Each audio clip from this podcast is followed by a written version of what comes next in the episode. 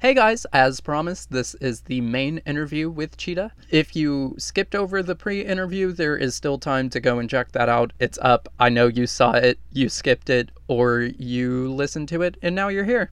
Either way, enjoy the main interview. I started it right after we were done eating, so here we go. Things that'll get me canceled. First of all, you're already canceled in several countries. in some coun- Cancellation. in some countries, if you just hang a picture of you, that's dear. execution. My dear, you were up for cancellation. so uh, just try and like speak in this direction when or whatever. when I lived in New York, there was a party called. Was this a motherfucker? I think it was a motherfucker party. It was at this place called Kitchen, and I was one of the judges in a pageant type thing they were doing. It was like an alternative drag pageant. They were doing it. Mistress Formica was the host, and as she was introducing everybody, and she got to me, she's like, "I don't even want to say her name, or we'll get shut down." that is so funny. It was when Giuliani was cracking down on like nightlife and everything. So, but she was like, I don't even want to say her name or we're gonna get shut down. And, that's- I was like, Oh, thank you. That's very. That's a high compliment. and that's Rudy Giuliani for those of you who don't know. Cancelled. Yeah, you want to talk about canceled Canceled. Trump's lawyer, mayor of New York, who was there for 9 11 and has made sure that nobody forgets ever since. Well, Cancellation. Chitah Daniels Kennedy, welcome to the Grego Show. Hi, It's about- everybody. it's Hi, about- Grego. Goddamn time, right? I know. I know. I mean, I have been on. You've been using the my snippets. snippet here, snippet there. yeah. So I'm hoping you don't hate me. Well, I figured you were just waiting for me to be relevant again. And you are, so hello. I'm here. Relevant. Well, you're always relevant. oh, you're sweet. Thank you. I think we do need. Let's let's ask. We're gonna need another pomegranate craft mimosa thing. No pomegranates! No, no, no, no, no pomegranates!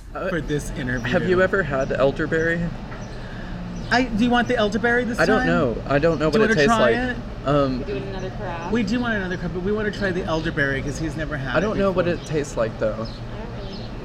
I don't really know either. I think it's good, and elderberry is good for your immune system. Okay. We'll take the elderberry. Okay. Doing the carafe again. I'll get Yes, some yes, alcohol yes. If that's you want good to for just my add it immune onto that system. one, yeah, we'll do it right Thank now. you so much. Thank you. Well, you know, I've always wanted to do a show where I just go to lunch. Yeah. Well, yeah. I mean, this is kind of it. You Yeah. lunch or dinner, you know, Mhm. uh, and we just sit and eat and drink. Um, my favorite things. I wanted to bring my camera because I've been wanting to do more video stuff, but I I'm just like, dude, how much can I carry around with me? But remember, we had that idea like a couple Yeah, of years ago. dinner ago. with Chitah. Dinner with Chitah, and we were just sitting. with. Which may or may I- not end up happening. Well, you know, and I, I realized that you know if I want to keep doing Chitah, it can't just be, you know, nightclub gigs. Um, that I do have to create other avenues for me to do Chitah. You know, so I I've been thinking about all those old ideas again, and I know that. You know, I need to start putting some of that into motion. Um, Yeah. Because I don't want to say waiting around for gigs, you know, at clubs or you know, it's just I don't want that to be the only outlet for you know my drag anymore. Well, with COVID, it's shown that like but you need other outlets, you know. yeah, And luckily for me during COVID, I was working, so I didn't have to rely on my drag for income, and I was very privileged, you know, to have um, that be a fact, you know, in my life. You know, I, I, I worked the whole time, and um, I didn't. I kind of put drag aside during that time, and now that things are opening up again, you know, I am getting gigs, and I'm excited for that. And of course, I want the gigs. I don't want to say that I don't want to do any of that stuff, but I do think that there's there needs to be more at this point, you know. Well, Sorry. That's okay. It's okay. Uh, if you ever have an experience less than this, feel free to let me know. It's just Uh-huh. Maddie and I managing, and as much as I like to be everywhere all the time, I can't always be. So yeah, no we'll, problem. we'll do whatever we can to make Well, sure we'll be like, you always have a we know the experience." managers. Can I speak to the manager? I'll just call. Thank you. well, um, Chitah Daniels Kennedy, Yes. you are my drag mother, It's true. um, as well as the mother of how many? I don't. I Have don't, you ever even tried to count? I mean, you know, a lot of people call me mom, and uh, I love it. And if you call me mom, I'm your mother. That's you know, all there is to it. You know. Well, now I feel bad because I was going to be shady and I was going to say that uh, some are probably too quick. Oh, just no, no, no. If someone looks up to me in that way, you know, I'm honored that you know they do and that they claim me. You know, That's true. It doesn't necessarily even have to be a, um, you know, really close relationship outside of the drag. You know, outside of drag, it's just that they were inspired and want to be like in that vein, you know, have that style and and I do think it is something, you know, specific. You know, I see it in the girls. Um, you know, the, the influence that I've had on their performance style or their fashion sense or just the way they go about conducting their business. And that, and of course, they put their own spins on it and they're completely original, but they borrow and they use what they learned from me to as a jumping off point, and that I just can't. I, I couldn't be more happy about, you know. I want to go into some of uh, where you were before Stonewall, like the the things that put the feather in your cap for the San Marcos identity that we all know and love. Well, when Stonewall started, I felt very strongly that I needed to be a part of that because of my experience in nightlife in New York City. Because I was there with the real legends of drag. I'm not trying to like you know say that I was on their level or anything, but I was there. I was learning from them. I was You performed in their in the cards that w- were with them. Yes, so it yeah. was like I mean, you know, I was there, and and I was up and coming. I was new.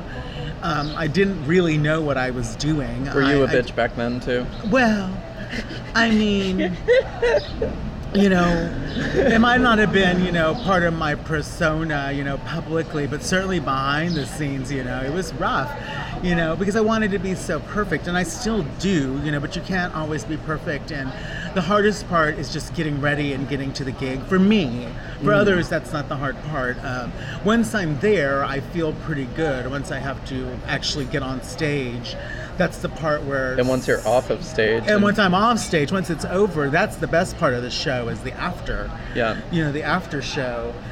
So, but leading up to it, yeah, you know, if something doesn't go quite right or if I'm running late, you know, yeah, that part of it's hard. And I can imagine that anyone who's been around me during that would say, God, what a bitch.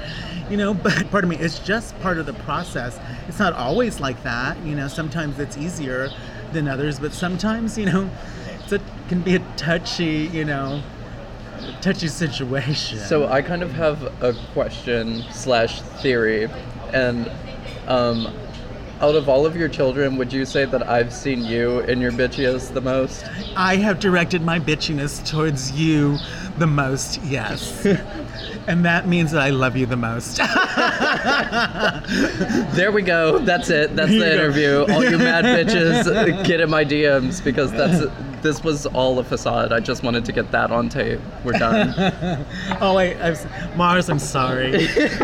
Tasha, Tasha, I'm sorry. tequila, Tequila, May, Veronica, all you bitches. Morocco. Oh well.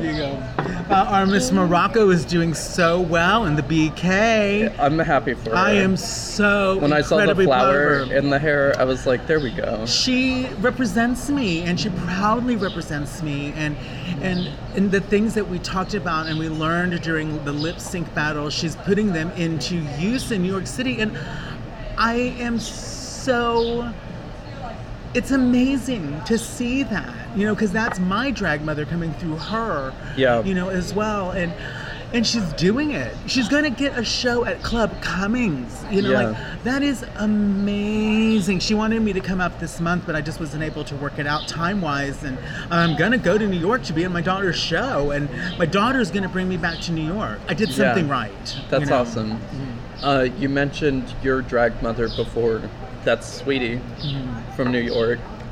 Can you uh, fill in the children who might not know about Well, Sweetie? Sweetie is an amazing was an amazing drag performer and presence in New York City from the early maybe it was the very early 90s, you know, up until, you know, her her passing which was in 2017 and she's, you know, was amazing. I don't think I've ever seen anyone on stage who gave so much heart. And um, she was loved by everyone. Um, Was she rotten? and she could be absolutely rotten. The sense of humor was definitely politically incorrect. Cancelable. Canceled. Canceled to the grave. to the- I mean, oh my God! But I have never laughed so hard in my entire life. Of course, this was the '90s Do you have and an everything. example of one of her I'm not going to talk about the things that she would talk about being canceled because this is it's 2021 now, and there's a lot of things that we got to think about. To be honest, it really doesn't matter. I've already kind of put my stake in the ground with this podcast that I don't give a fuck because um, most of the people who do care about cancellation, in my experience, are nothing but career jumping. It's better. The elderberry is great. It's I I liked it. That's a, we got delicious. elderberry mimosa before we had pomegranate, but this elderberry is It's like sweeter. it's the shit. It's sweeter. Although Um, it seems like there's something like a little gnat Yeah. floating around. It's okay. The gnat won't kill it you. It adds flavor. It adds a little flavor. no, it's Maybe not a gnat actually. It's like a seed. Oh, okay, it's like a poppy seed. Yeah. Excellent. So Sweetie Popper was amazing. Sweetie was amazing, and um, one of the biggest things that she was known for is that she is in To Wong Foo. Thanks for everything, Julie Newmar. She is the MC of the pageant at the beginning that you know. Um, that Patrick Swayze and Wesley Snipes tie for the championship, and, and all the girls that were contestants were the New York City like luminaries, you know, some of the best queens out there, and she got kind of a big part amongst all the New York queens, and that really kind of like elevated her status in the New York drag scene. Um, but again, she's well known for so many other things a great actress, a great hostess, a great comedian, an amazing performer, and a sweet soul off stage. So much warmth, gave the best hug that you'll ever, ever, ever have. And I think about her every single day. And when I sit down at my makeup table, and if I have doubts or I feel insecure, I'm like, You're sweetie's daughter, you learn from the best. Get it together, go. Keep going. So she was a huge influence on my life. She didn't always like me. I was a problem child. I was about to say Yeah. you kind of got the brunt of a lot of her stuff. I was a problem child, and um, I thought I knew everything, and she put me in my place a lot, and I needed it, and I didn't always appreciate it, and um, she would be happy to know that this has come back tenfold to me now that I am a mother Oh of so many children. Yeah, that's definitely a way to put it. There have been many a time when my daughters were like, "That bitch is full of shit." I know better than her, but that's okay. That's part of the process, and I do believe that maybe down the road they'll realize, "Oh no, she was, she was trying to do me a solid." Yeah. You know, and I've already seen it. I've already seen it. Some of the girls that I was hardest on during our lip sync battle Stonewall days have made the biggest strides. You know, and I feel really lucky to have had this opportunity to mentor and meet so many amazing, talented human beings, you know, who come into my orbit. So, The way that I've always kind of thought about Sweetie, just from what you've Mm-hmm. said about her, is almost kind of like Lady Bunny. I mean, they're you know they were almost contemporaries. Lady Bunny is slightly before Sweetie's time, just like a little bit, but they were on the same sort of level there, you know. Um, and it's interesting that you, you bring up Lady Bunny. It's like the only person that I ever saw Sweetie sort of like I don't know how to say this. Um, sort of be have a little more reverence for, or be a little like I'll take a step back. Yeah. Was with Bunny. Yeah. I had never. If, she, if Sweetie was there, she was the attraction. She was the biggest entertainer in the room. She was the, you know, the star and the focus. And it was only with Bunny that I ever saw her sort of like take a little bit of a back seat Yeah. with an entertainer. in a mm-hmm. in a lot of ways, I think Lady Bunny, in kind of like gay history and lore, for those of you who don't know, Lady Bunny has done basically everything. It's why you're doing drag. Yeah, and I mean, movies, music, DJing, like comedy, irreverence, everything that you know that kind of like encompasses a drag queen. I would say that like Divine was also kind of a huge, ex- a huge absolutely, part of that as well. I think that like Lady Bunny is kind of like the divine that is still living in a lot of ways. Lady Bunny is the real motherfucking deal, obviously, that goes without saying. I mean, I don't know anything else to say. A true original, Yeah. um, a brand, um, a force of nature, um, She's not a person. an inspiration. She's a lifestyle. I mean, it is so much. It is so much, and I am grateful for it. I'm grateful that I got to be near it. Uh, I'm grateful. She, she's a part of my like psyche, the Lady Bunny. I, I, I, I probably think about her every day too, for some reason. You know. Um, so yeah, and and I, like I said, I got to be close to all of that and kind of rub elbows against that. I, I, I don't I don't claim to have been on their level when I was in New York City. I really was new, but I was that was my drag you. That was my you know learning experience. You know, It was your Stonewall. It was my it was my lip sync battle at Stonewall. You know. Uh, learning how to do drag. And it didn't really come into focus for me until I started doing Stonewall, where I finally knew, I could finally confidently say to myself, you know what you're doing. Yeah. You really know what you're doing. You learned from Sweetie, you were in New York City, you know, you've been practicing and thinking about it and honing in your skills this whole time. You know what you're doing.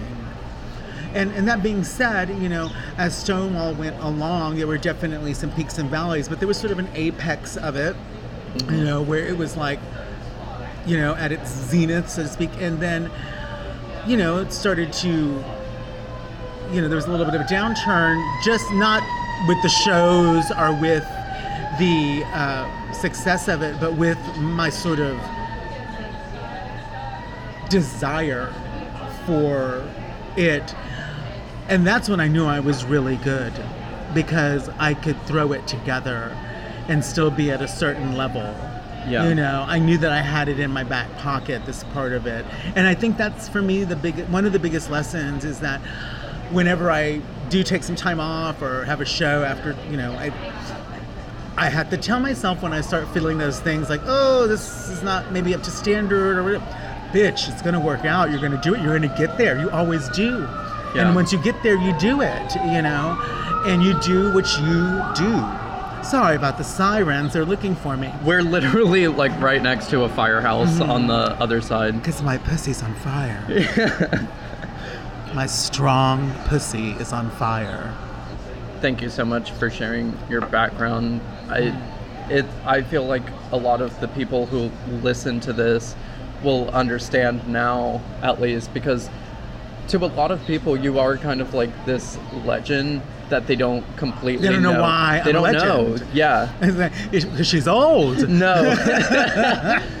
She's No. experienced. Well, you know, so I, I, all of these people that I got to be around, you know, I worked intimately with Peppermint, you know, I, Milan, I, you know, was friendly and worked with Justin Bond and Sweetie and Lady Bunny and Candis Cayne, you know, like, now I'm not saying they were my best friends or anything and we were worked with each other every week, but I, like I said, again, I was there and these people are still in the entertainment industry doing it and working. Who's the one that does the song parodies that we saw in Austin?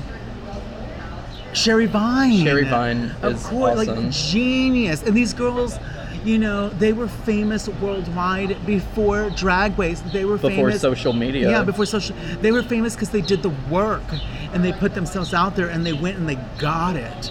And that is impressive. I don't want to Especially now. I don't want to diminish, you know, the influence of Drag Race or what the girls do with it once they get that platform because it is awesome and it is why we're all doing drag right now. and it's now. a new way to do the work. and it's a new way to do the work. So this is an amazing thing. I'm just need you just need to give props to girls like Jackie Beat, Sherry Vine, Varla Jean Merman, Coco Peru, Who had to do it, you know who had to do it without this huge worldwide platform and they were doing it you know? Peppermint was among that group as well. I mean there's so many queens who just did it. And i was always like how did they do it? I still hadn't figured it out you know? I work a real day job. I've never you know it was only for a short period of time at stonewall where that was all i did. But even that gig was still tied up in other things like promoting and social media and booking. You know, it wasn't just I wasn't just making a living off of my drag performances. It, it was other things that still supplemented that. So I've never really been able to make myself a living. just a living where I just do drag. I've always had another gig or you know, so that differentiates me from a lot of, you know, professional drag queens. But I still have done the work, you know, Yeah. and I'm still good at my craft and I still seek the opportunities and I still get the opportunities to perform and and and be in that ultimate presentation of Chitah Daniels Kennedy. I also think that like if it does end up becoming a living for certain people, like it's easy to say like being able to make a living off of it is ideal, you know. But at the same time, you never know how circumstances and situations will change and maybe sometimes you wouldn't be in the mood to do it. Well, I mean, and that's just what happened, you know, with Yeah. COVID. All of a sudden, you know, people who just did gigs, you know, It was God bless them, it was gone, and my heart was like hurting. But even people who were successful, Yeah. you know, really, really, really successful, who had big worldwide tours, you know, I'm talking about some of the drag race girls, they were put on hold too. Even like for me, I was like, you know, the only person in Austin who I think could really come, like, really, really have some beef with COVID in terms of not being able to sustain a living by not touring was Miss Purchase. Well, and then she made an, an amazing pivot Exactly. because With digital drag, the, the, the originality, the talent, you know, all the ingredients were there. all the ingredients are there for Miss Louisiana Purchase. It's ordained, and then she does the work. She Yeah. does the work, and it is fabulous and beautiful She's when so you get to see it. I mean, it is an event. Her every post is an event. It is. You know, I mean, I mean- come on. I, I love her so much that I can't even watch some of her stuff because I know I will be overwhelmed. I know how much you love her, and yes, I'm jealous. I love you, Louisiana Purchase. God bless you, girl. God bless you. I, I remember, you know, it did feel fucked up to have her on before you, but I was just like, this, this needs to happen. Again, it's all about relevance. well, thank God you're doing shit now. I know, thank God I'm relevant again for the moment before she disappears, and people are like, "What happened to Chitah Daniels Kennedy?"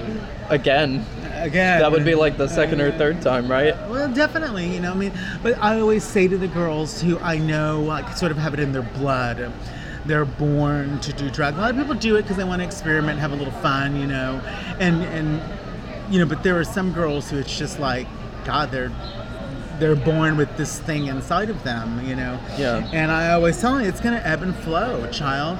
You know, Like with hentai. W- Well, you know, I always thought that drag as a medium, as for art, wouldn't be able to contain all of her talents. You know, and sure enough, you know, she started producing her own music, and And her and why music- did she sort of change her brand Her and everything, and her music great. amazing, and it was just one step towards some other it was just one step towards some other artistic expression for, you know, hentai, Vesite music. You know, like it was just, and I and then it's always there too. If she ever, they ever want to be hentai again just to lip sync a great number and look fabulous, that is available at Yeah. any moment At any whenever moment. they feel like it. People would you know, are like you know, wanting to see it again. yeah, you know, and and and and they have the right to, you know, decide that yeah, I'm going to do this for a little bit like this, you know, just like you have the right to say I need to take a break from it. Exactly. And, and I have done that many times in my you know career doing drags. You know. What I Um, think is interesting about that though is that there are some people who think that like taking a break is a sign a of failure, weakness or a we- failure, but absolutely not because I think in no matter what profession or job it is that you have, your mental health has to come first and foremost. absolutely Because if, absolutely. if you're not serving it towards your own purpose, what the fuck are you doing? Well, you also can't produce the work or, or, or be in your power if you're Yeah. depleted and not, you know, having fun. If you become uninspired, I mean, that's that's, That's the- really that's that's, the really what that happened happen. to me on my own personal level as a drag artist. I wasn't uninspired by the kids or the parties we were doing at Stonewall, uh, the work that everyone was doing. That that was inspiring to me.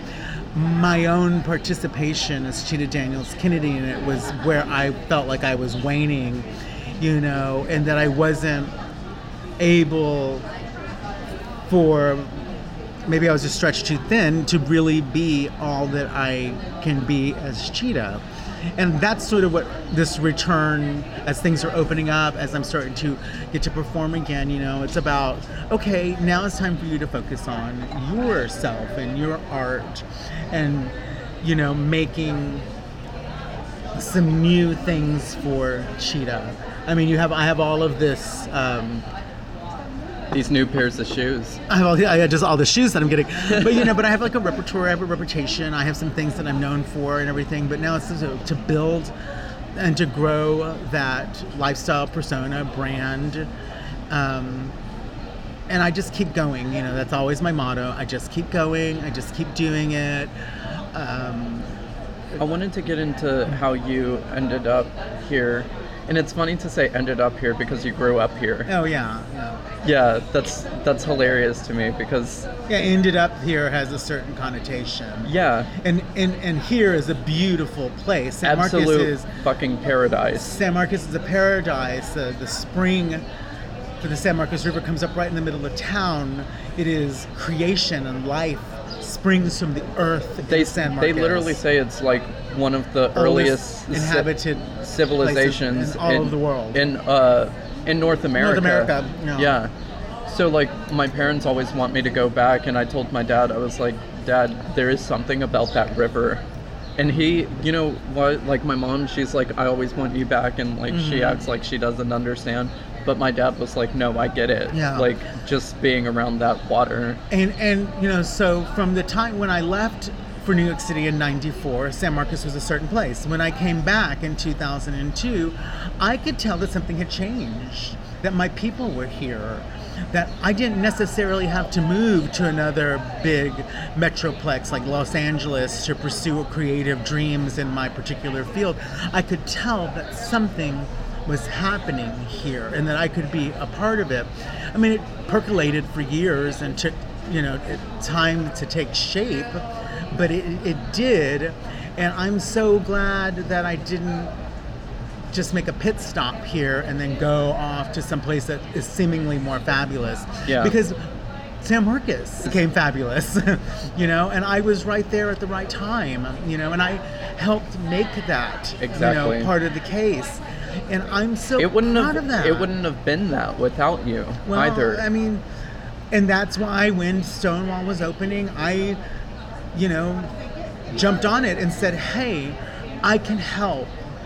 I can be here." I mean, I even, you know, scaled it all the way back to, at the very least, tell me when opening night is, and I'll come dressed up so someone, you know, will be pretty in the room. You know, like, you know, like I didn't, I didn't have a really like a. A complete plan for exactly what I wanted to do when Stonewall opened. I just knew that I needed to be a part of it some Yeah. way, and that I became such a big part of it. You know, it became it became pretty obvious to me in those first couple of months that oh, I needed to really take this opportunity Yeah. and run. And I did, you know? I think it's funny that you say that because I, I've talked with Tasha about this before about like how I was messaging Chris Brew before Stonewall even Oh. was officially mm-hmm. open, saying like, can I help put stuff up because I think they posted the picture of Dolly Parton inside, Oh, yeah. and I was like, I just know that I need to have some kind of part in building or helping this place you build. you absolutely did i mean think about it i know we've talked about this before you actually had the idea for the very first party at stonewall warehouse before i ever even met you Yeah. you had you know created or thrown the seed out for an event And it was huge. and it was huge it was one of the best parties in a nightclub that i had ever been to in San Marcos. And it was I lived by- in- and it was hosted by me. It's wild. you know, and and that, Before that we was even knew each that other. was that, that little idea of that because it was it was Battle of the Divas. That little idea that you had. I can't tell you how many weeks I worked on it. You know, to get it right, to be. I was Tina, and then I was Donna. You know, like, and I, I labored over it. You know, and I wanted it to be so good and so right, and it was. We had an amazing evening, and we didn't even know each other yet. But Yeah. you had already influenced that. So you are there from the beginning of the Stonewall. I always say that I didn't really do it by myself. I might have had the most sort of the biggest spotlight on me, mm-hmm. but it was not all me. I mean, if y'all hadn't been there, if the kids hadn't been aching for this space to be, just to be, Yeah. it would never have happened. But I did recognize that there was a need, Yeah. a, a big need, you know, and I was like, let's, and it was through a bunch of other people's efforts that this came to me. The lip sync battle was not my idea. There was some liquor rep who was doing it at different restaurant, uh, different clubs in Austin, and they included San Marcos. And when that sort of deal was over, I said, Chris, let's keep doing this. Can we keep doing this? Chris Rue being Yeah. the original manager. the original GM, you know, who again, like I said, we none of us did this by ourselves. It was a bunch of people coming together at a certain time to make a little move, not a little movement, a huge movement especially for this place. for this place that had nothing like it for years and years and years and years and years. A place for people who were not straight to come and the straights could come as well if they wanted to. It was wonderful you know and it's still going. Obviously i'm not a part of it anymore and there's you know all sorts of personal reasons for that. Uh, but i feel like i did my work you know and i'm glad that it continues uh, and that it's there for other people uh, because it's bigger than me way and it's important and i'm, I'm glad that it continues uh, and i'm glad to have been able to you know see it through to a point where it could go on We've talked about different waves of Stonewall. Like, I think there were probably three, maybe two, while you were there. yeah three i would say Um, can you mark some of the beginnings? And well in the very very beginning we it's still- hard to do. it's, it's very hard to do after that initial huge success you still had to fill you know the rest of the nights you know and it was a big venue and it was hard and i didn't come back to stonewall until the beginning of february and chris gave me a tuesday night and i almost said no because I wanted to make more money and I didn't know about a Tuesday in San Marcos. A Tuesday night is hard anywhere, you know, but in San Marcos it doesn't have any nightlife or any, you know, you know, LGBT culture so that I thought, you know, but I said yes and I'm glad that I did and Tuesday nights became a thing. And like I said, the lip sync battle started. I decided we should keep this. Who And were some of the early people? the those? earliest people, the earliest queens for Stonewall were Dolson was the first one. She came on that very first night and Props to performed. Dolson if you're listening, bitch. She was the first one. Tasha was soon thereafter. Sister! Um, Tara Bull. Um, I love Tara. Kiki Banks.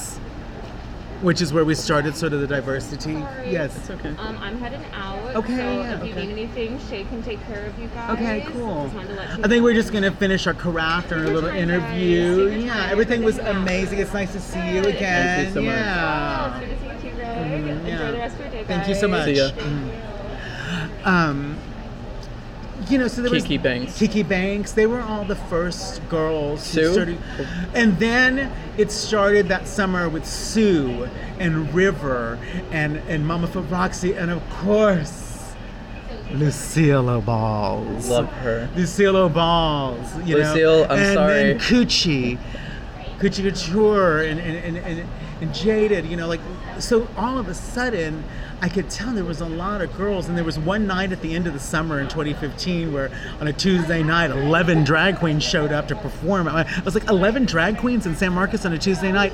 This is a fucking phenomenon. Did you say jaded? yes? Yes. Okay. Yeah. Jaded and Coochie.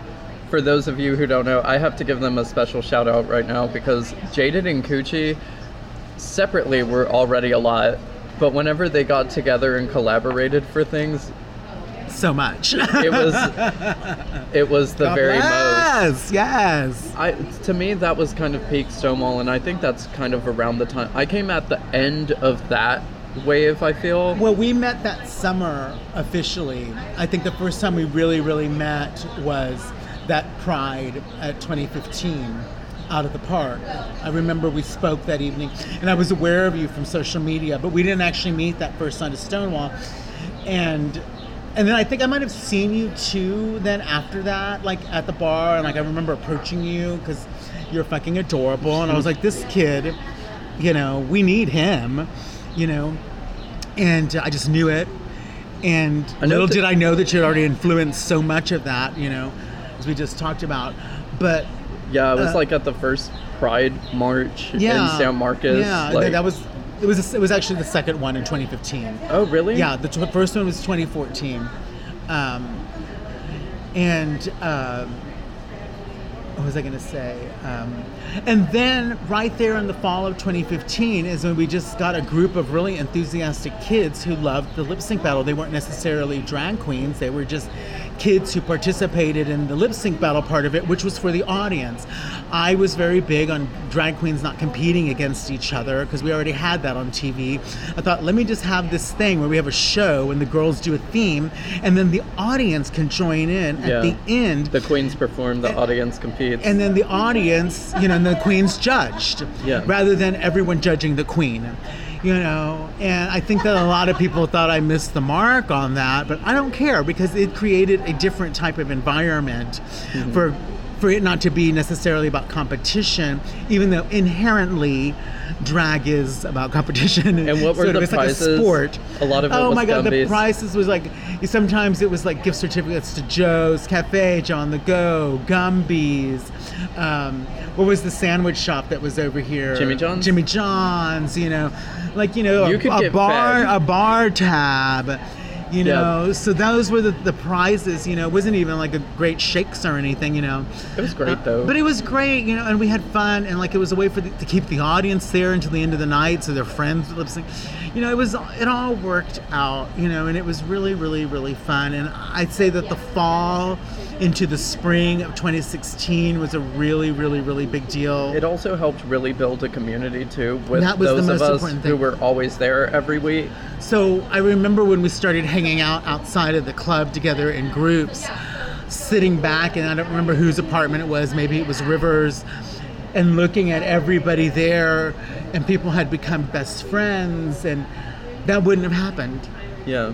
Wouldn't have happened otherwise. We wouldn't have met each other like that, and and that that support system that's why we kind of do what I, I feel like that's more important that part of it than like being the most famous drag queen in the world Yeah. or in your community is having the community you know of like-minded individuals to have support and love camaraderie friendship fun laughter you know like that's what that's really what life is about you, You know? shouldn't have to have a 10 foot wig and exactly i mean that is part of drag and- obviously and three pounds of powder just to feel at home with the people exactly, that you're around. Exactly, exactly, exactly, And that's why the forum of the lip sync battle was open to everybody.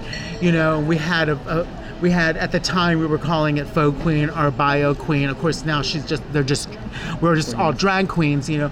But Kiki Banks was you know gave us diversity, and then we got the lady motherfucking Monet, you know, to come and bring it every single week, you know, and the enthusiasm and the dedication that everyone showed to a Tuesday night And the passion for the theme party in San Marcos, Texas is astounding. Still to this day, I'm astounded by it. You know, so I I just have to be grateful, and you know, I got to do that, and it was amazing. At some other point, we'll probably eventually, not this episode, but another one, kind of get into more of the history of Stonewall and how everything changed. But you've mentioned before how, like, your legacy kind of lives on and all the kids that you've helped uh, give birth to, that you've opened your loins and cleaned up the afterbirth for. And I ruined all those fishnets. I don't know. What was the uh, question? N- nothing. It's just more of with everything opening back up, you're in kind of this new phase of Chitah. This year, you've been busier than you were all last year, which Kind of. Well, Which I mean, is- we all are. We yeah, all are. we all are. But it's interesting because, to be honest with you, I thought you were kind of done. Like, Well, I mean, I've always said this. You know, I know that it's not. I mean, I'm gonna be Chitah till the day that I die, and and I imagine myself, you know, being a 70 or however long I go, 80, 90 year old drag queen for some reason. You know, I will, I will definitely cheers, darling. Cheers. It's cheers to that. You know, I Chitah will. till she dies. You know, I may not do it every week. Mother. I may not do it every week or be performing, but it's inside of me. It's it's I'm I'm I was born this way for it. I didn't do it because it, I mean maybe I mean obviously I was caught up in a in a, a, a in a wave of RuPaul's success because I started in the early 90s when she became famous and it sort of lit it sort of gave us that oh wow you can be famous if, Yeah. by doing this you know you don't just have to be in the gay bars you Just know. being in drag on the sidewalk yeah, of yeah, yeah, yeah, New yeah. York and exactly you can a you can be famous you know Yeah. so yes I was I've always been influenced RuPaul influences all of drag obviously you know thank God for that trailblazer you know yes obviously you know There were others before. there were others before, and obviously, you know, she's not without her own controversies, you know. But I think you cannot, you know, deny the impact and the changing of the world that you know Ru has helped bring on. Most people who make an impact have their set of controversies. Absolutely, absolutely. So, yeah, you know, and I'm gonna just keep going with it. I was young. I was young when I had desires to cross dress. I was very young. It was it was something that was an early instinct for me. Something you did with Aunt Ginger, right? We, Ginger was one of the first people Like to, that I got to explore that with, and sh- the first drag queens that I saw in real life were because of Ginger, because she took me to the gay bars in Austin. Can you tell us more about Ginger? Ginger, my dearest, dearest, and oldest, oldest sister. Is she always Aunt Ginger to everybody? She's or- Aunt Ginger to anyone who's I'm mother to. You know, Okay. she's your aunt because she's my sister. And she's the one who steered me towards this path of, of, of queer nightlife and drag. You know, she took me to the gay bars for the first time where I finally saw these things in, in real life. And, and uh, that influence is is incredible, you know, and we're still obviously dear, dear, dear family, friends, sisters, collaborators, lifelong. She's everything. She's everything. I'm sure she's pissed off at me right now because we haven't talked in about a month, so I'm sure she hates me. And She's uh, probably nominated for another Emmy, so she'll I think she actually it. is She because probably she's, is. she's part of the team for Pose. Yeah. So they got nominated for the hair Emmy. So she's, I mean, She's she got it probably- for, for another she'll Emmy. get over it. She's Emmy nominated always, child. always Emmy nominated in my book. God bless MJ Rodriguez. Um, Emmy nominated lead actress in a drama series. Just give her the fucking award. Do it. No one Or was else. better. No one was better. I promise you. Or else. Or else. canceled. Emmys are canceled. No, anyway. So Ginger is amazing. She didn't start drag until after I did, you know, when she moved to New York and stuff, but she instantly made an impact up there and I was grateful to have another gig that I could always do because she would book me. And she just did really, really well. And y'all always Um, hung around in San Marcos and Austin. You'll yeah, we we, Austin we, together. we used to go to Austin every Friday and Saturday night back in the day. To the to the boathouse, it was five dollars to get in. They would let you in even if you were if you were cute and a minor, you'd get in for twenty one. So Jesus. I was there, five dollar entry fee, ten cent well drinks, bitch. You went with seven dollars and got fucking fucked up, got your live dance on the dance floor. Maybe you got to dance with some cute guy with a big box. You know, it was fucking awesome. You said there was like a private, or not, not really a private, but there was just back. well, not not so much. No, no, that wasn't really in Austin. That was more in New York City, where there was back rooms in the club. Yeah. So by the time I had moved to New York City, I was a seasoned gay Well, it was like a go-go club or something, right? Well, I mean, yeah. I mean, in it- Austin. No, in Austin they were just like gay bars, you Okay. know, and and in New York you- there was more there was more of a angle towards you know public sex. Was it? there was in Austin? Was it like Austin had Rent Boys or something? no? in them? Austin had like like porno theaters and things like that. What about that one club that's where um, I think it's it was called Fuzzies or something? I know that at one point there was a bathhouse in, in, in Austin, but it was while I was living in New York City, Okay. already delving into much more seedier environments than I the swear bathhouse there in was Austin. there was a club that um, we passed that's like pretty close to Barbarella. Oh, there was yes, it was called actually Barbarella, which is what's the name of is it Barbarella? No, it is bar- Barbarella Used now. to be a club called the Crossing, Uh-huh. and the Crossing was more of a, you know, black and Latino bar. And Jesse would always take me there. We kind of would start our evenings there. You know, maybe on an off night we would stay there the whole night. You know, and um, I was gonna ask if it And was a cruising bar, but it was very, kind very a cruising. Right thing. next to it, though, on the corner was a little bar called the Flamingo, where they would have nudie boy, like guys would kind of strip down to almost naked, and sometimes it would just be like a homeless guy who needed to make some cash, you know. but you know, there's nothing that a good shower can't do, you know. If, Or a good especially if he's cute. I mean, if he's homeless, he's sometimes, you know. Anyway. A night to stay? Why not? Anyway, I wasn't on as many of those nights as my sister Ginger was. She was a little more of a fervent visitor to these sorts of establishments. A patron, if She- you yes, will. Yes, she was. She she she felt a little more passion for this sort of thing, and I loved it. I was there, you know, but I wasn't there with the frequency as my sister Ginger. Filthy fucking whore. She had a cot in the back Filthy with stains. fucking whore. Stained. Stained. Oh my gosh. Stained. So Anyway. you've been here through a couple of different waves. Um, the one that you pointed out, the second one, is most the one that I'm familiar with. well, that's kind of really when you started too. yeah. That was you were part of that really that second wave. Great group of enthusiastic, fun millennials. God bless you guys. And it was it was incredible. You know, y'all just were so enthusiastic about it, and we had a theme party on a Tuesday every tu- every Tuesday night where we dressed in theme. yeah. And that's amazing. And I modeled that after Jackie 60, which was a Tuesday night party in New York City of legend child. And, you know, the Jackie 60 group still goes on. But, like, that that's where I got the idea to do the themes, you know, every different every week. And y'all took it and ran with it and were great. It was great, you know. Nothing like that was happening on the square. The square here in San Marcos is just, you know, the same bar over and over and over again that just caters to straight culture.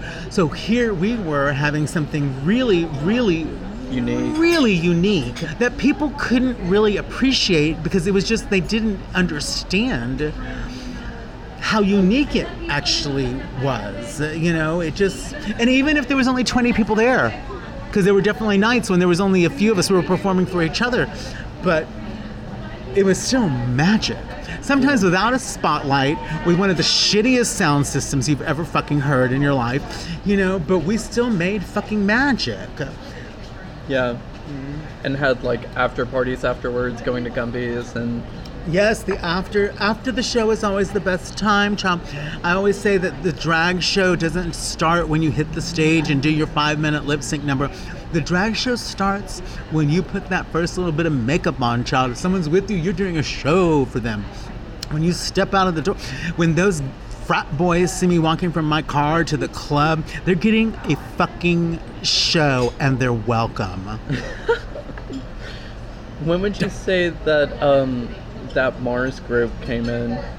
Mars and her group came in at the end of this end of 2016 into the fall of 2016 and then they really shone through in the 2017 that was when their influence on what we were doing there became so strong because the dedication to the art form and the level The professionalism. the professionalism was serious. Yeah. Serious. Mars, May, soon after Cherry, Tequila, you know, their enthusiasm. Sandy. Their, Sandy, of obviously, they're reaching. Sandy, my granddaughter. she wasn't really my daughter. She was Mars's first starter, teen slut, um, teen drag slut. She already had a daughter, so I was a grandmother. But because you know, when a teenager has a baby, they want to go out and everything. So the grandmother has to raise that child. exactly. So even though she was my granddaughter, I raised her as she, she was my own daughter. The grandmother was the baby. So yes, this group of girls, you know, really, really then pushed it again too. And we had stars. We had legitimate stars, It was like the factory, like Andy Warhol's factory. Yeah. We had stars. you know, and I created it like that's that. so I'm- true. I modeled that on that, on nightlife persona. Yeah. And being stars, you know, and it wasn't that I was choosing who was the stars. The people choose. I just recognized it and pushed them forward. This is where I'm gonna press you. Mm-hmm. I'm gonna press you. Press me. You got critics. Yes. You got critics. Oh, she has favorites. Well, yes, I do have favorites. The girls who, you know, did the work, who were respectful, who lifted their game, stepped their motherfucking pussies up. Yes, obviously, I liked them. They were my favorites because they were going to bring it. And I feel like the emphasis on respect is a thing. Respect your elders, bitch. They know more than you. But I feel like a lot of the time, especially now, it kind of seems like a lot of people. I don't want to seem like I'm projecting any which way because this is a thing that goes Don't make me slap you. in communities. Uh, I don't want to have to slap you today. anybody can get slapped, including my mother on this podcast. Bitch! I remember me and Tasha had this thing where it was like anybody can get slapped, and I was explaining it to Chitah one time, and she was like, "Ain't nobody slapping me, bitch," and I was like, "Chitah," Bitch. I was like, "Chitah," but that that goes against anybody. Anybody can get slapped, but with with the respect part of uh, how girls get recognition and stuff within the club, I think that like a lot of the problem with drag communities everywhere is that there seems to kind of be this thing where it's like the more clout that you have, the more that you can get away with, or not even necessarily the amount of clout, but the amount of perceived clout, where it's like you know these like people can just act shitty towards each other and still claim to be a part of the community and maybe they are a part of the community in some ways but i feel like a lot of the time my my biggest thing with witnessing Stonewall kind of go from this home to this place where music plays is that Can we can we just take a quick break right now and say hello to my very very first daughter, Madeline Monroe Kennedy, aka Nix Nova. who is at the Blue Dahlia where we Yes, are running having Blue this Dahlia interview. right now. Hello, it is I, the infamous Madeline Monroe Kennedy. Thank you for letting me be a part of your show. I love you. The first daughter. the very first daughter, I had her like in a moment. I was like, oh my god, I'm pregnant. Here she is. it It was a, a, uh, a virgin birth. Was a virgin birth. Yes. Immaculate I didn't, even, I didn't even get penetration out of it. Damn it. But like I was saying, I feel like a lot of communities end up letting um, like patterns of what I feel like would be called in any other kind of community or circumstance abuse in some ways. Well, yeah, I mean, there is this inherent competitive. There is this inherent competitiveness with drag, and I, I think it has to stem with stem. It comes from some of the testosterone that's involved in it, you know, uh, or but- estrogen. or estrogen in some cases. No, and estrogen, estrogen, you you see that too. Yeah, maybe I'm maybe I'm, I'm not making the right correlation here. I don't know, but yes, there is Queens are this, fucking crazy. Period. There is this inherent competition, but I think that it really stems from the insecurities that it can create in a person, you know, by trying to be, you know, at a certain level in your drag and all the work that it takes to get there, and maybe something's not exactly right for some reason. You know, drag is hard. I've always said this. I think it's one of the hardest artistic endeavors out there. There's so much work that goes into it, you know, and and the fulfillment of it has to actually still come from the inside, you know. So it, it, it can be very difficult. So that lends itself to insecurities, which I think then lends itself to that cattiness and bitchiness that we have with our other queens, especially if someone's like really, really doing well, and if they have a little bit of a, you know, a little bit of a stumble, you know, it's the most insecure people will you know seize on Seize this. on and i am not going to say that i am not guilty of this as well. It's sort of one of the inherent pitfalls of drag you know? And, and god bless those who are better at not falling into that pitfall you know? But I, I do think it's there and that we all feel it that's why I have sometimes a hard time when I'm getting ready because I want to be so good, and if I feel like I'm not going to achieve that, I get a little crazy, you know. Yeah. I'm like, oh, why am I doing this? I'm not good enough. You This know? is all bullshit. you know, I mean, for me, I don't know if everyone goes through this, but for me, part of my process is, is a point of crisis where I have to cancel. I know. literally, I was about to say, There's I've been there for that. There's a point of crisis where I have to cancel, and luckily, sometimes it's like 20 minutes, two weeks out. You know, two weeks Yeah. out to the event for 20 minutes. I think that I can't do it and have to cancel. Hopefully, it's not happening as I'm putting my eyelash on an hour before the number. You know, but there's a point of crisis sometimes. You know. And not sometimes. For me, actually, that is always part of my process at some point during the getting ready for the gig, I'm going to be like, I can't do it.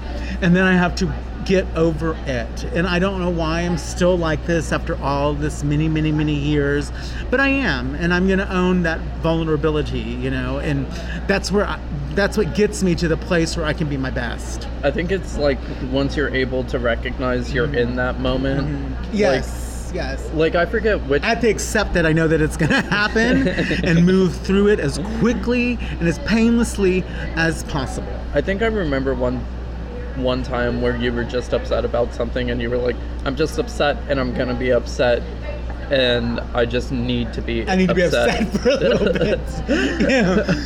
Sometimes you gotta feel your feelings. Yeah. You know, I mean, obviously, if it starts to really affect those around you, you have to address that. You know, but you do have to feel your feelings, and there's a delicate balance there of not like tearing everything down. Yeah. Again, I'm not going to say that I haven't been guilty of, you know, failing at that, you know, and, and, and succeeding at tearing it all down. I'm not gonna lie. I you think know, I'm that's why. I I'm think human. that's why I love you so much is because like I'm usually drawn towards people who don't have any reverence for um, the notion of civility for how you're supposed to act whenever you're in a certain mood. And that that sounds a lot worse. That makes you sound like a fucking like King Kong of a bitch. But Godzilla. or Godzilla, yeah. Or Godzilla versus King Kong.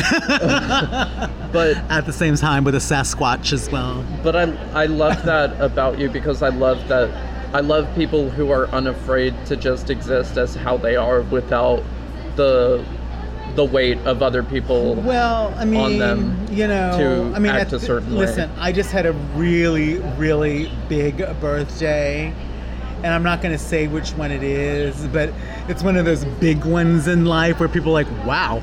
So I have to like kind of own a bunch of things about myself, you know, um, that I, yeah, I'm fallible.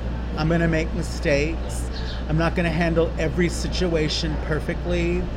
And at the end of the day, you know, it's going to happen. And I'm not a bad person because of it, you know, especially when I recognize that I maybe made a mistake and, you know, and I can own up to it.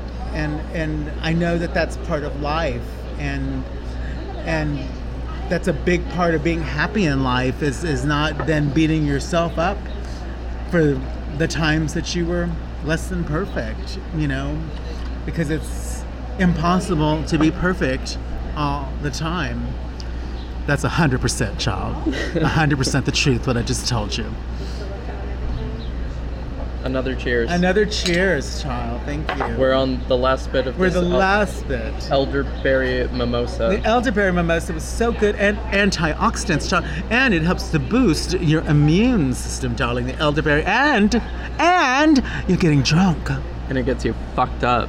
Doctor recommended. It's only like two fifteen in San Marcos, darling. Yep.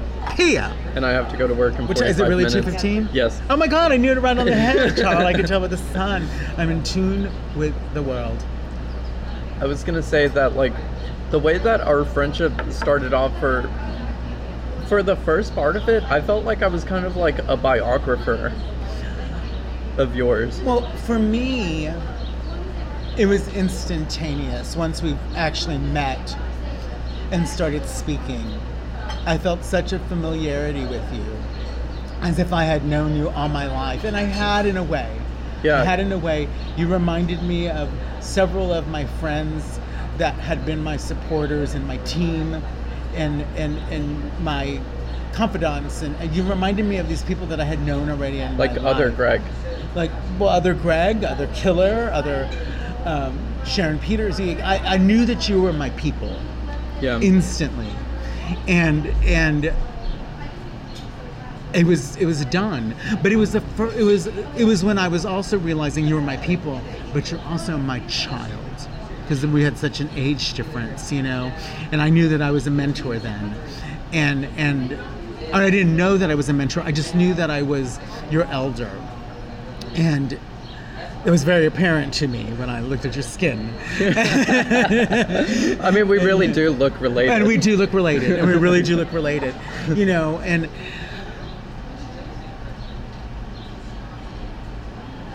you recognize your people you recognize your people and i had you know was in the process of creating a platform where i was literally sending out like the bat signal to my people Yeah. the queer signal to my people like come come to Yeah. a number. Be part of this. What's your gender expression? Great. Do it. Wonderful. wonderful. Uh, uh, obviously yes you're included. Please come. And I think the first time I ever performed was I'm too sexy for my shirt. yes. That's still a vibe. yeah. Always. yeah yeah yeah yeah yeah yeah. But I remember after that we started hanging out a little bit more frequently after Mm-hmm. Stonewall and I would Well, I remember pretty much like within a couple of months of us really knowing each other, I had you be in my Bobcat Ball number. Yeah. You know, like I it was the With I Travis, was, too. With Travis, um, Matthew uh, Matt Wines was in and it. Christopher Davis. And Christopher Davis. Shout out to Christopher Davis. Love you, Christopher. Love you, Matt. Who does the intro for the Grego show? He makes a lot of. He gave me his whole discography. Oh, really? To use for like intros and We interludes and everything. love Screaming color. Christopher Lane Davis's talent and A beauty and energy literally. and love. He is the sunlight that is shining through. child, child electricity. Yes. Love him. And he- he stepped in the day of Yeah. To do that number because the other dancer JJ couldn't do it for some personal reasons. There were some things going on, Yeah. and we needed a fill in last minute. He learned the choreo that day. He was in it that Did it. night, and we did it. You know, and and so you became. And but I think right before that we had already done a number two, or we were about to do it. We did another number together. Really, so you've been one of my earliest in Stonewall collaborators of numbers. You're like Yeah. my, you're part of my crew for sure. The we early did. ones. We did. Um, it was the um, Dearly Departed, and I did Back to Black. Yeah. And you you you've actually played this role in a few numbers where you're like my butler assistant. You know, Yeah. like you take care of Norma Desmond. Basically, you're my, you know. Uh, The brown person with the tray. well, I'm brown too, but you know, but, but you know, you that was that's sort of like a like a part Yeah. and, and a narrative of some of the numbers that I do sometimes that I'm a woman. I'm Norma Desmond, and, and I do remember with the Bobcat Ball one. I think that was like a week after I had met you, because I remember. it was fairly shortly. It was really fairly shortly. I remember yeah. because I was like, wow, like But I knew, but I Yeah. knew because of the friends that I had, that I had made in New York City, that were still my friends, that that I saw and sensed that energy in you, and I knew that you would go with me on my little, you know, adventure of this number. And I'm going to use this as another opportunity to brag about how I'm your favorite because I've actually met some of your uh, old friends from New York. Yeah. Whenever we went to New York together to Fire Island, I met the original You were Greg. there with the Yeah. family, yeah. I met Greg where Greg Wegweiser, who was a dear supporter and dearest, dearest friend still to this Such a sweetheart. Such a sweetheart. Made my outfits, took care of me when I could not take care of myself. Yeah. I mean, lovely dude. And I remember we were all smoking at his house. Uh, and there was. hyena. Oh my god, we were so we were so high. fucking high. And then there was a point while I was super stoned where I was like, holy shit, I feel like I'm there back in the day, day. Like smoking and hanging out with Well, y'all. you came to the place where yeah, all those where, things happened. where it happened. You know, you, you were there. You And were- then, like, we've had the experience of going to Fire Island together, but another one that I think is even more. Do you remember that night when we met Justin at Cherry's? Monét X Change was in that drag show that we saw. Yeah. She was just she wasn't hosting, she was just doing a number. She had already filmed her season. Yeah. And she was just there in her kitten wig and a sequin jumpsuit, which I hope to find and steal.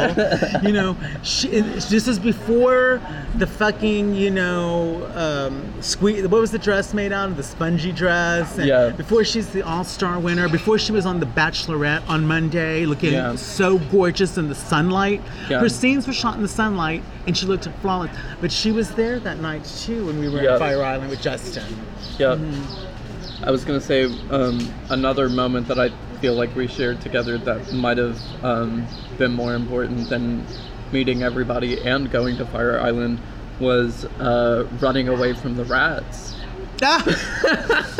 Over there on the. Uh, we were on the east side, on Yeah. the east side on the river, and Was that the rats Brooklyn? were no, no. We were in Manhattan. Manhattan? We were in Manhattan over in those, those parks on the east side, you know, like under the Manhattan Bridge. you know, I like- remember seeing.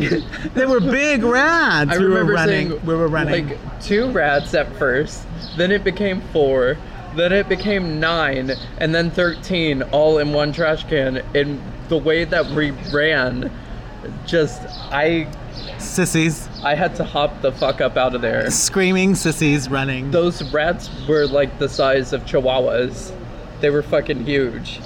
And you know, that's what's so special about like, you know, when you were there in New York with me and you met these people who were part of the origins of Chitah, who are still my friends to this day, to have the worlds cross over Yeah. Meant to me it was a sign of that you're doing something right. You're you're you're bridging gaps. You're bringing things together. You're making connections, and and you're changing lives, yours included, those around you, and and that's really what my drag journey is about. It is not about being the most famous drag queen in the world, as was really my intention in the beginning. You know, and and it's not anymore. My intention is to keep going. I have no end game. I just want to keep going and producing and and being there. If I make you know, fifty dollars for a number and twenty bucks in tips, I'm there. If I make a thousand dollars or fifteen hundred dollars, or someone flies me to some exotic place and sets me up, I'm there. You know, if I end up on TV, you know, with an Emmy award, I'm there. You know, I, I don't have an end game for this. It's about It- the experience. it's about the experiences. It's about I'm just gonna keep going. It's about my outfits. it is about fashion too, child. You know, and it's about bringing back the love, as Madeline said earlier. My my beloved my beloved Nix Nova, bringing back the love. You know, and also going through you know, a bunch of different experiences with people, ups and downs, falling out, you know, coming back together, being stronger, being vulnerable, being wrong, um, learning, growing. And that's really what I'm most interested in. Um, in this life that I have created for myself up to this point these many many years that I have been here and I hope to be here many many many more years and to be having these sort of energy exchanges with amazing people like you you know who's my family and seeing where all of that is going to go and take me and us not just me but us us. Yeah. Mm-hmm. Chitah, thank you so much for doing this with me. It was a lovely lunch on a Thursday afternoon in San Marvelous, Texas, here at the Blue Dahlia. I Wasn't it fabulous? They have gluten-free bread here, by the way. I love you so much. Thank I adore, I adore, I adore. Thank you so much. Thank you for finally having me. I'm I'm just, I'm just so happy that you became relevant again with all I the things. know, 'cause you're Tell like, why am I people- gonna interview Tell the people what you're up to. Well, right now, what we have going on is San Marcos Pride here in San Marvelous, Texas. It's going to be September 11th. There's going to be a parade. There is going to be a day event at the park. Um, and it's going to be a dragapalooza, sort of Wigstock, if you will. There's going to be performances all day long from all of the people in San Marcos who have made this thing happen. Or I'm going to be there. folks that are listening Yeah, too. Baytown, come on to San Marcos, child. We want New Braunfels, we want Austin, we want everyone to come out and have a great time with us because Pride is wherever you are, honey. It's wherever you are every day of the year. Get up, go outside. It's Pride. Chitah Daniels Kennedy, thank you so much, Mother. I love you. It's a pleasure. I love you.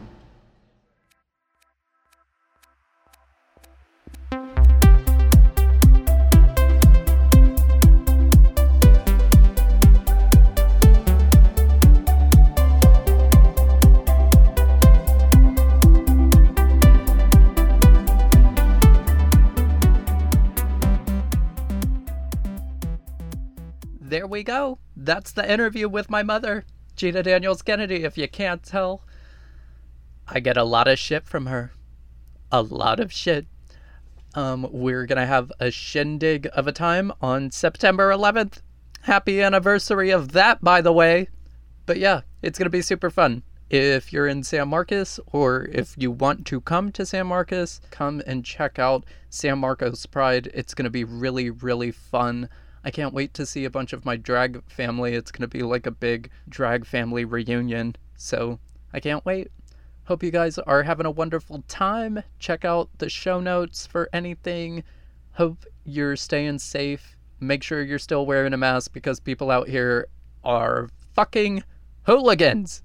Protect yourself, protect your families. Bye. So anyway, so anyway, so anyway.